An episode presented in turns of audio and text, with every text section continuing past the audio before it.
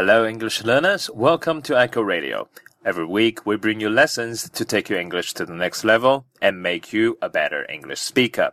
I'm your host today, Stephen. Today's song we are recommending to you is I Just Called to Say I Love You. This song is written, produced, and performed by Stevie Wonder.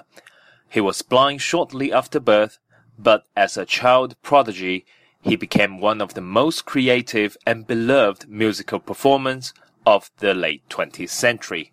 His songs were really popular back in the 70s and 80s, and he had produced many classics that are loved by people of all ages. You might haven't heard his name before, but I think most of you have actually listened to his songs.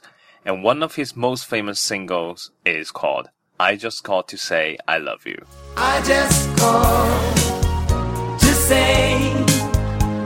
Love you.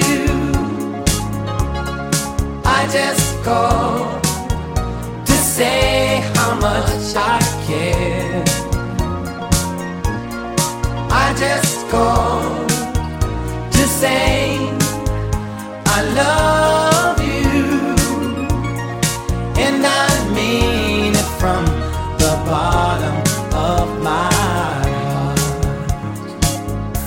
This is the song for our Qixi special today. Did you hear this classic one before?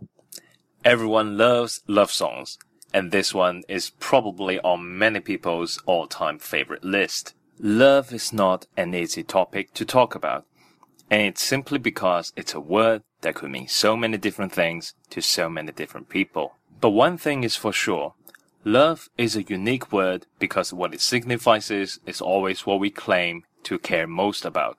And this is why it is such a challenging topic to discuss. I really like the title, I Just Called to Say I Love You, because it tells us that we don't need to wait to say I love you just on special occasions.